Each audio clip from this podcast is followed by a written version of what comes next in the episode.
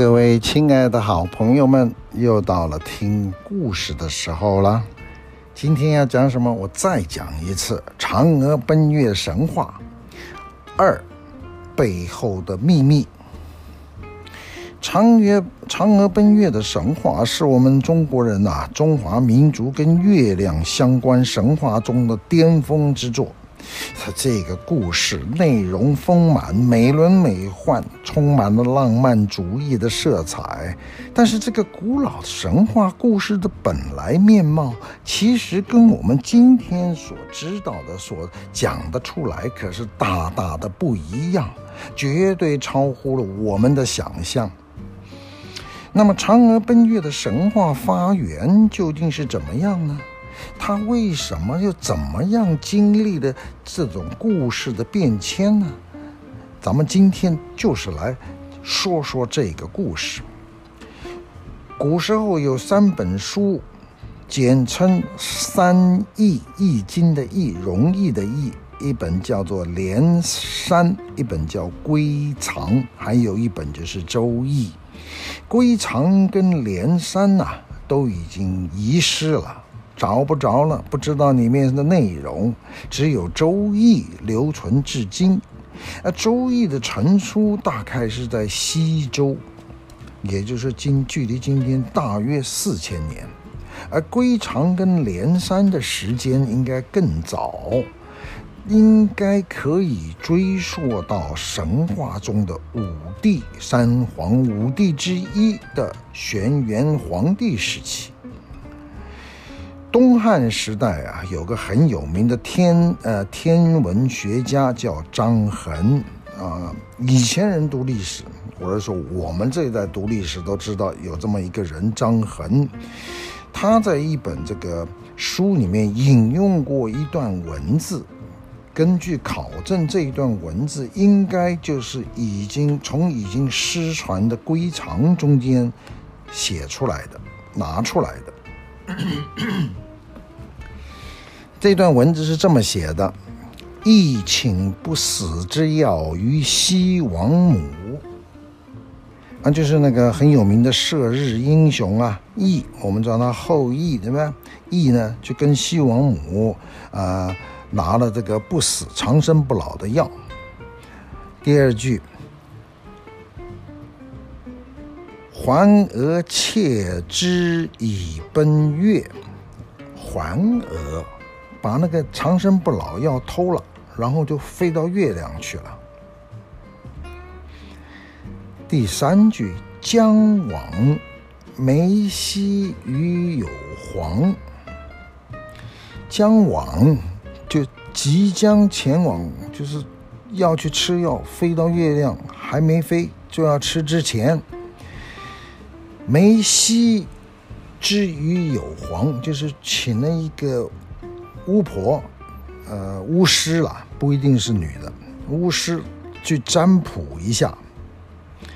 有黄占之，这个巫师叫有黄，他就占卜了。占卜的结果就是说，己翩翩归妹，独将西行。这个。巫师有黄说：“哎，这这个卦象啊是大吉，你会呢翩翩飘起来，飞向西边，但是是一个人。逢天会忙，母惊母恐，后且大昌，是吧？意思是说你会飞的过程中间，你会碰到这个昏天黑地，但是你不要怕，也不要慌。”之后就会一切美好。最后两两句话：环娥遂脱身于月，是为蟾蜍。所以呢，环娥就听了巫师的话，说：“哎，没问题，大吉，就把长生不老药吞到肚子里面去，就哦，飞到月亮里面。”视为蟾蜍，就变成了蟾蜍。蟾蜍是啥？癞蛤蟆吗？这就是今天在文字历史里面嫦娥奔月最早的模样，一段文字叙述是这么讲的：啥？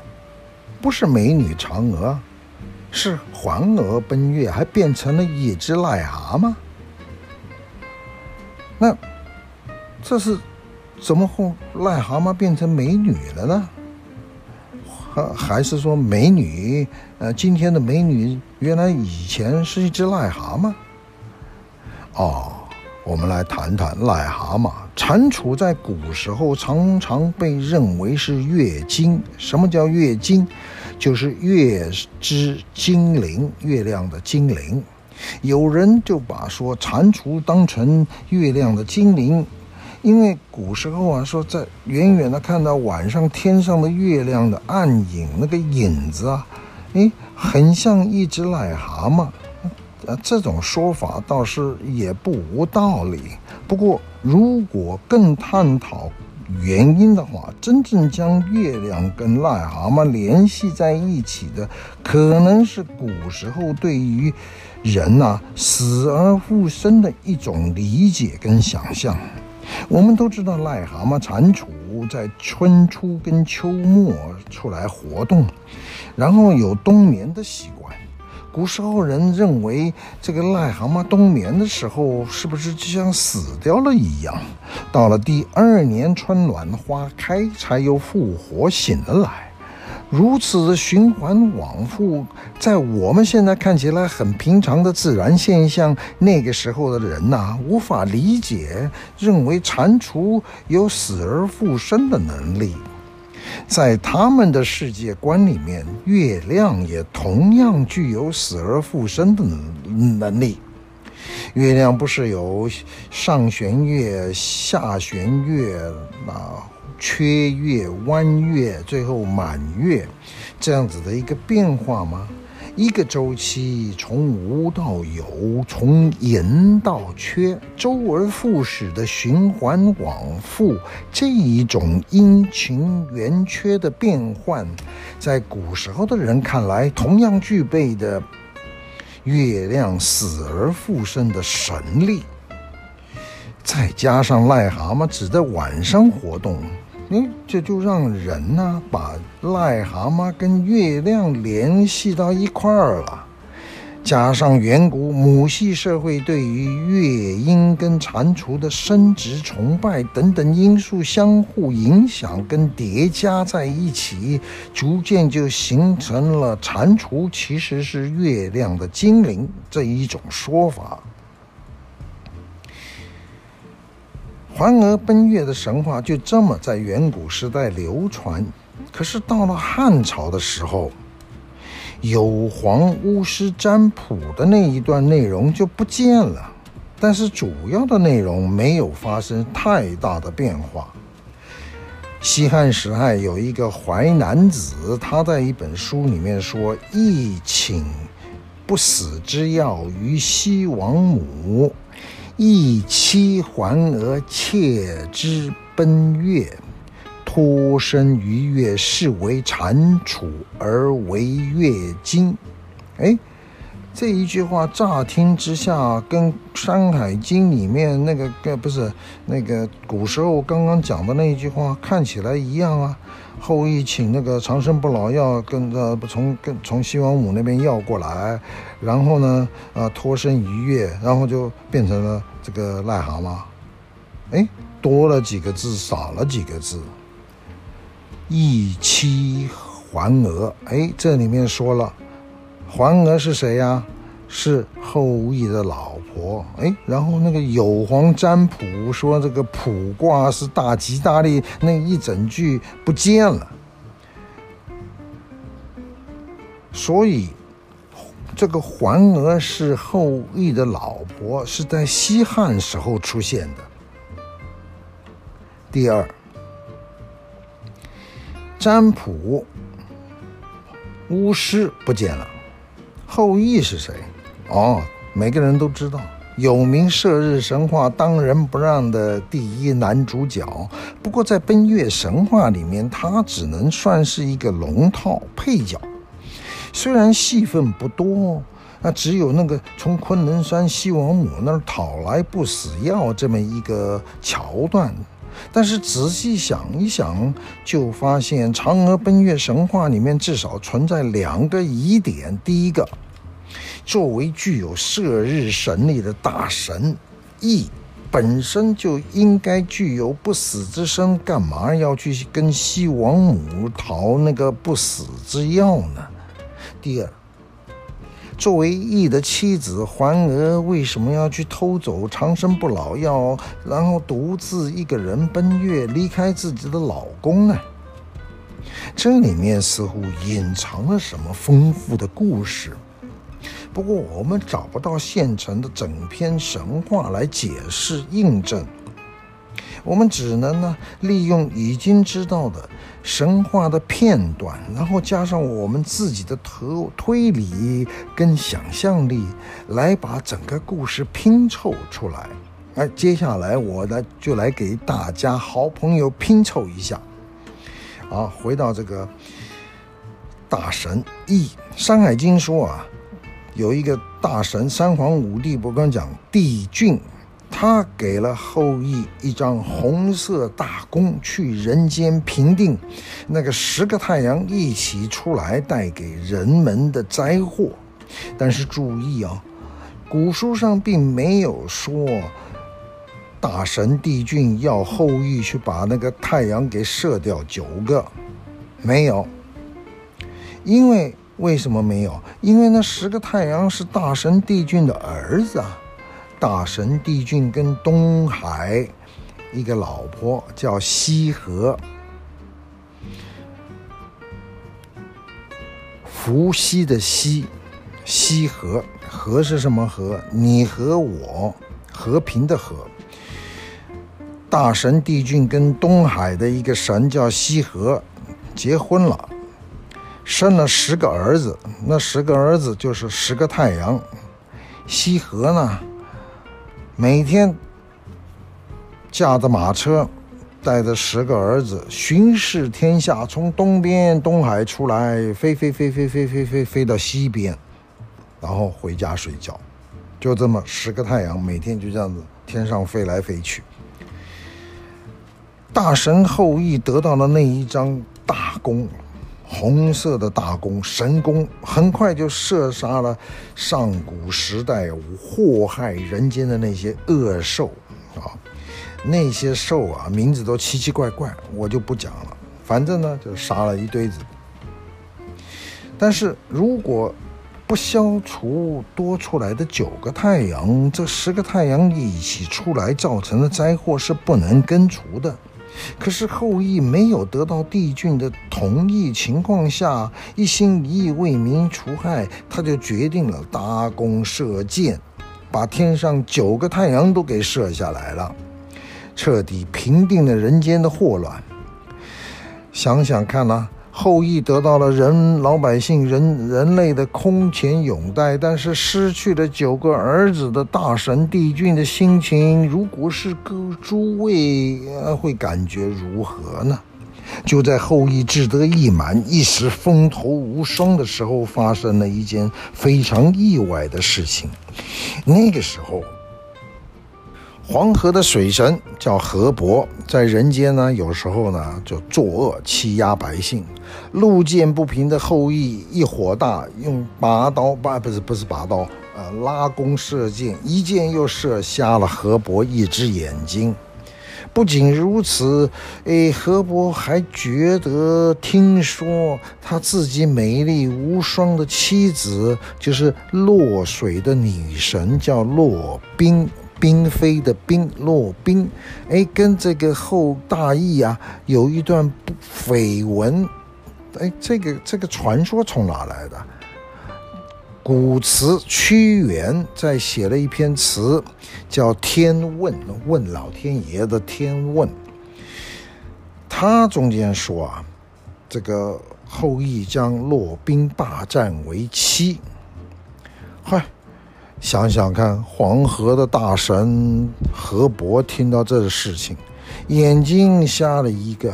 老婆跟射射瞎我眼睛的那个人有暧昧，火大了，又拿后羿没办法，他就一状告到大神帝俊那边说，呃，一定要把那个后羿给杀了。嗯、大神帝俊心里面是这么想的，终究呢，这个羿啊，平定人间灾祸，他是首功之臣，我也不能马上这个是。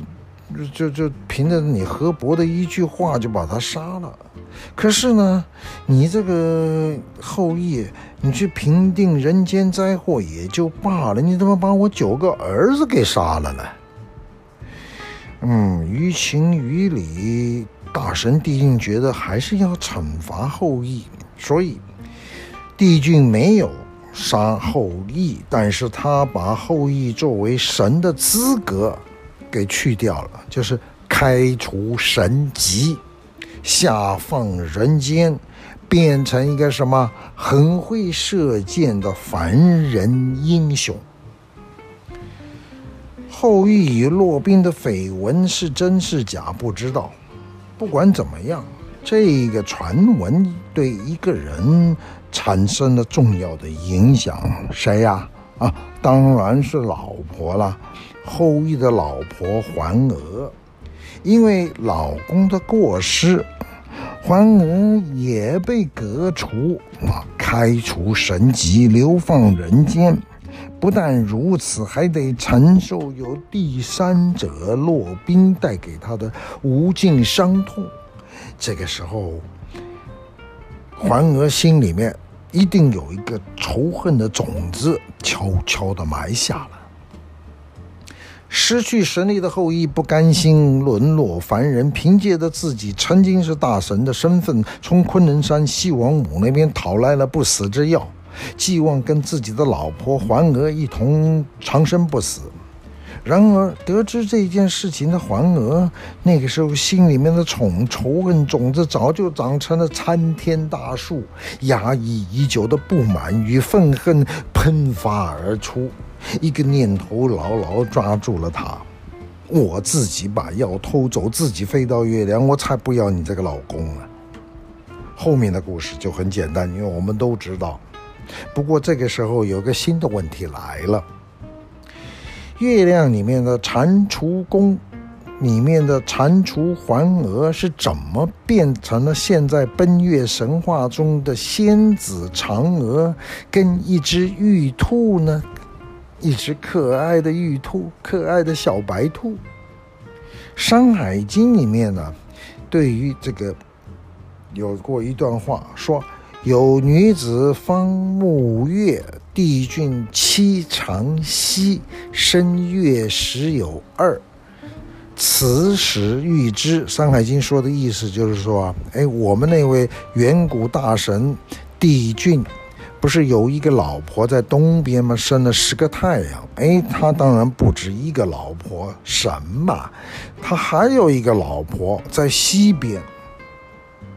那西边的老婆叫什么？叫长西。哎，也有个西，长西，伏羲的西，长西。东边的老婆叫西河，西边的老婆叫长西。他跟大神帝君，哎，也生了小孩儿。啊，生了十二个，十二个月亮哦。东边的老婆生了十个太阳，西边的老婆生了十二个月亮，这就是我们上古神话中的月亮起源。长息本人呢，就被称为月母，月亮的妈妈，月母。古时候啊，息。跟娥是同音字，久而久之，月母长息长息就被说成嫦娥。但是嫦娥真正那是指的月亮的母亲叫嫦娥啊。那嫦娥什么时候变成了那个后羿老婆吃了药跑到月亮那个癞蛤蟆怎么？这个一直是到唐朝唐穆宗的时代，才发生这种奇怪的阴错阳差、官张冠李戴。当时唐朝唐穆宗叫李环，哎，记不记得桓娥？桓娥后羿的老婆叫桓娥，所以桓娥的桓跟皇帝唐穆宗李桓撞字了，撞名了，这得改掉。那当然不能叫皇帝改，所以就把桓娥的桓给改了。这个时候呢，那个桓改成什么？改成嫦啊，桓娥就变成嫦娥，自然就从此开始，奔月神话中的桓娥的名字变成了嫦娥。在唐朝诸多词作词词曲大家的发扬光大之下，嫦娥奔月的神话就开始了家喻户晓、流传千年。可是这里面世上还有一个问题，不只是名字变了，原来。月亮的母亲嫦曦跟那只变成癞蛤蟆的黄娥二合一之后，跳脱了古老神话中丑陋的蟾蜍形象，取而代之是充满了浪漫色彩的美丽仙子嫦娥，还有一只跟她相依为命的可爱兔子。这个兔子怎么来的？兔子。屈原啊，《天问》里面还有一段话在形讲这个月亮，说啊，我们这个月亮啊，死而复生。屈原在他的词里面问说，这种能力是如何实现的呢？难道是因为故兔在里面吗？故兔。这是什么东西啊？根据考证，其实屈原讲故兔，其实就是古时候对蟾蜍的另外一种说法。我们之前讲过，刚刚讲过，癞蛤蟆在古时候被认人们认为它具有死而复生的能力，正好跟月亮死而又愈相互印证。但是呢，屈原时代的时候呢，不管是环娥、嫦娥，啊，那唐唐朝是这个汉朝，呃，是唐朝的时候才变成了嫦娥。之前的桓娥就是癞蛤蟆。到了清朝末年、汉朝的时候，屈原说的那个故兔啊，因为那个故兔的兔子啊，是那个。兔子的兔上面有一个草字头，古时候那两个今天的草字头，事实上古时候是代表那个兔子上面两只大耳朵。那个到了汉朝初期的时候啊，老百姓啊，呃，不太懂那个字，开始认字的时候呢，这个望文生义就变成回头而望的兔子，明明原来就是一只癞蛤蟆，结果那个看那个字。隔了几百年、上千年之后，人家把那个变成了，因为字长的那个呃，故兔长得像兔子，所以就变成哦，那是兔子，月亮上有只兔子。到了西汉，走了东汉，印度的佛教文化开始影响中国，可能也带来了印度的月兔神话，因为在印度的古时候神话里面，月亮上面是有只兔子的。随着古时候的人呢、到了汉朝的时候，对这个月亮更仔细的观察之后，发现月亮上面的阴影啊，哎，不但你可以看到一只癞蛤蟆，似乎也可以看到一只模模糊糊的兔子的形象。于是结合了古人对那个字“故兔”的意思的误解，就干脆把兔子也加入了月经之一。于是就发生了，癞蛤蟆跟兔子都在月亮上。之前呢，有一个很有名的考古，叫呃这个古墓马王堆，啊，汉朝的大墓。马王堆为什么那么有名？这个墓啊，发掘考古出来的墓坟墓。因为啊，马王堆不但出土了一堆文物，没有坏掉，还出土了那个棺材里面的那个人，那个人呢，刚出来的时候，哎，居然皮肤还是软的，栩栩如生。当然后来，当时的出土的时候，这个是一九七二年到一九七四年，那个三四十年前在发掘考古，那个时候技术不到位，所以那个坟墓棺材打开啊，刚看那个人还好，没隔一下子就变成一滩黑水了。好。不管马湾堆里面挖出了很多丝丝绸的画，其中就有一幅画，画了这个奔月神话，也画了一位女子飞翔养生托举的一个一一弯新月，月牙上面呢，哎，围着癞蛤蟆跟玉兔各一只，嗯，这幅画证明了这个是汉朝的墓，证明了当时。神话已经广为流传，有只癞蛤蟆，也有一只兔子，然后有一个美女飞上去。其实啊，当初啊，环娥奔月并不是那么唯美浪漫，而是件非常辛苦的差事儿，因为变成癞蛤蟆的环娥要日复一日重复的一项枯燥的工作劳动。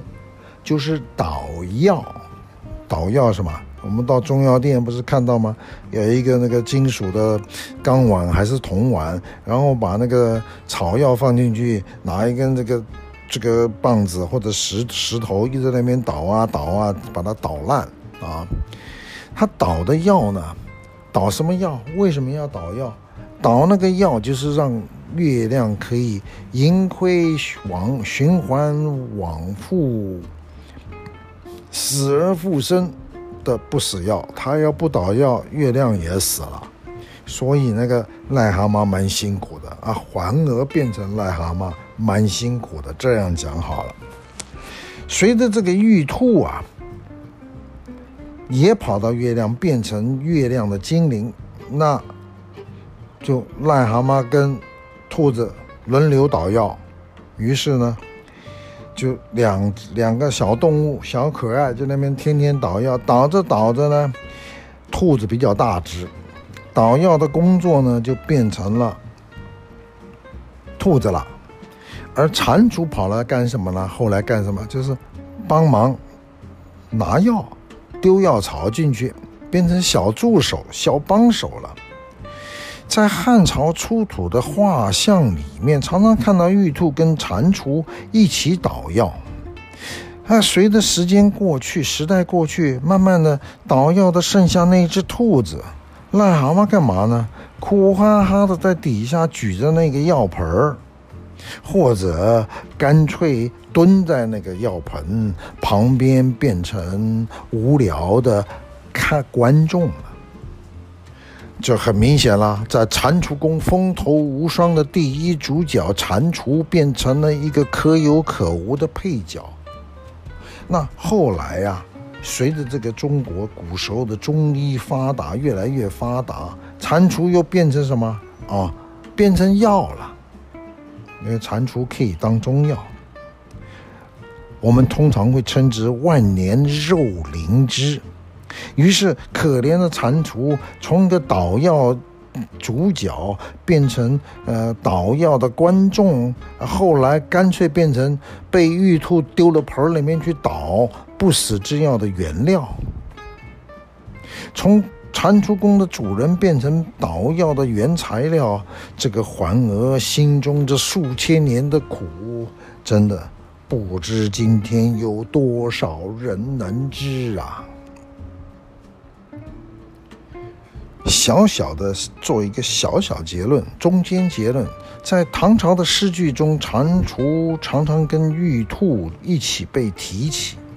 唐代的铜器上面那个镜子啊，铜做的镜子上面月宫神话常常也被画上去、刻上去。捣药的旁，捣药的是白兔，旁边偶尔还会出现看到这个癞蛤蟆、蟾蜍。然而，随着奔月神话在道家中间的神话不断的发展跟丰富，跟美丽动人的嫦娥姐姐似乎有些格格不入的那一只蟾蜍癞蛤蟆，终于是在劫难逃的被请出了奔月神话。而古老神话中的蟾蜍宫、癞蛤蟆宫了哈，也被摘下了牌匾，而且有了一个我们今天后人更加熟悉的新名字——广寒宫，对吧？有没有一点印象？我们现在说月亮里面有一个广寒宫，广大的广，广东的广，寒冷的寒。广寒宫就是嫦娥住的地方，叫广寒宫。第二个小回顾就是，环娥跑到月亮变成癞蛤蟆，可是后来不是嫦娥在上面吗？我们刚刚讲了，环娥不见了，因为古时候呢有一个月亮叫月月亮精灵，叫做长西。那就把那个嫦拿过来，环娥的娥拿过来，就变成嫦娥。那长西可是帝俊的老婆，是个美女啊，所以环娥就这么的消失了。然后呢，就。变成了帝俊的老婆，其实不是帝俊的老婆跑到月亮，对不对？但是不管三七二十一，反正就把这两个角色名字合并，然后把环娥丢掉，癞蛤蟆丢掉，哦，就变成了嫦娥有一个美女啊，癞蛤蟆丢到哪去了？最后呢，跑到药盆里面去当做。做中药的药材去了，剩下一只漂亮的小白兔在那边捣药，还有一个美丽的仙子叫嫦娥，然后呢，蟾蜍宫就变成了广寒宫。OK，这就是月亮、嫦娥跟玉兔、广寒宫长奔月神话的原型以及它演变的过程。当然，在这个月亮里面呢，还有两个东西。什么东西呢？月桂树，对不对？还有砍伐月桂树的吴刚。好，月桂树跟吴刚，它的原型是什么？又怎么变成了我们今天讲的有一个吴刚在砍树呢？我们下一篇再说。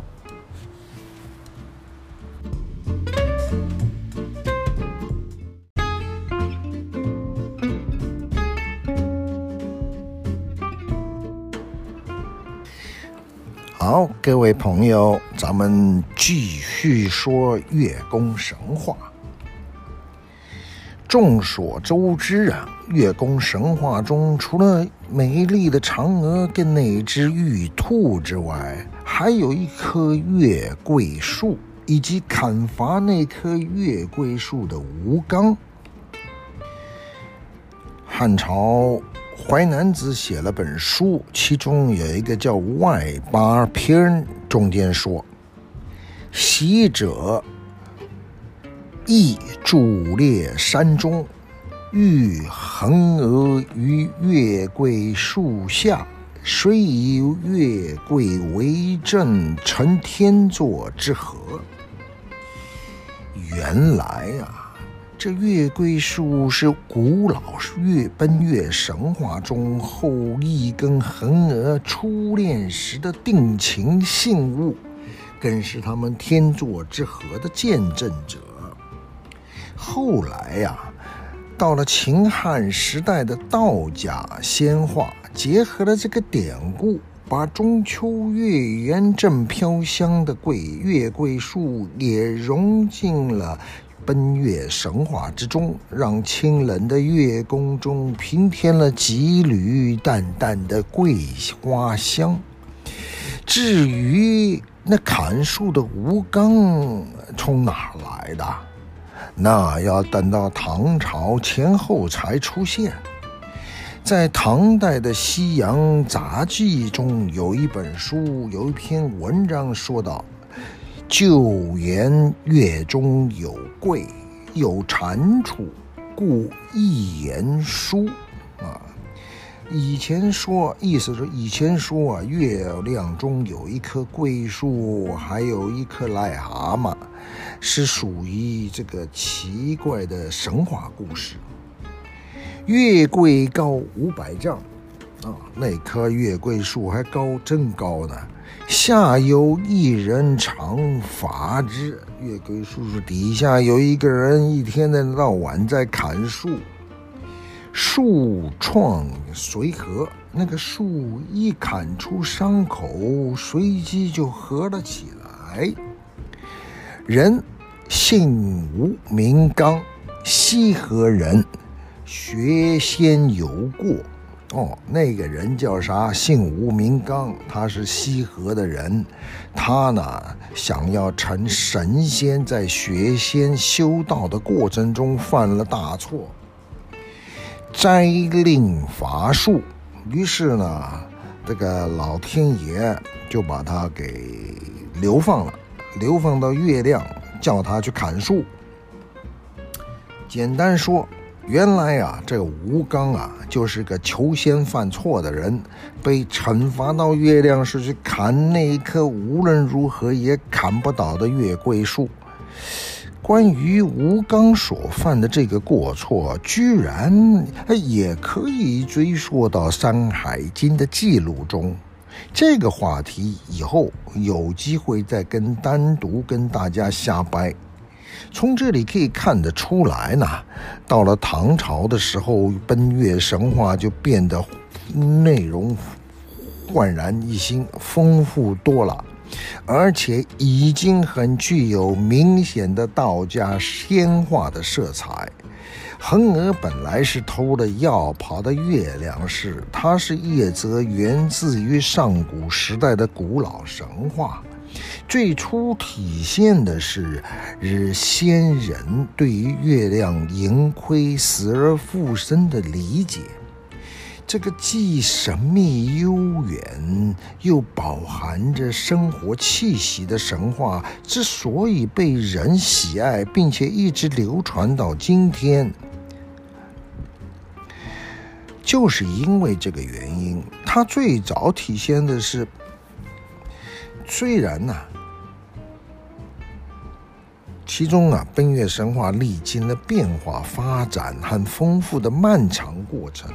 今天的神话早已经不是原来的模样了，从上古的神话蜕变成了一个道家的仙话。但是它的历经变成，体现了我们对美好月亮的向往跟憧憬。在保留了核心故事的情节的基础上，增加了很多美好的情节。嫦娥变成了嫦娥，蟾蜍宫变成了广寒宫，又加了一棵月桂树，还给了他一个砍树的人。癞蛤蟆变成了药，兔子变成了配合嫦娥的可爱小动物。最后，有一个悬而未解的疑问：如果当初原始的恒娥是明明知道自己奔到月亮之后会变成一只既丑陋又要日夜不停辛苦捣药的癞蛤蟆，她为什么还要舍身奔月呢？不知道各位大朋友在听完了这整个奔月神话的前前后后故事之后，您有什么看法呢？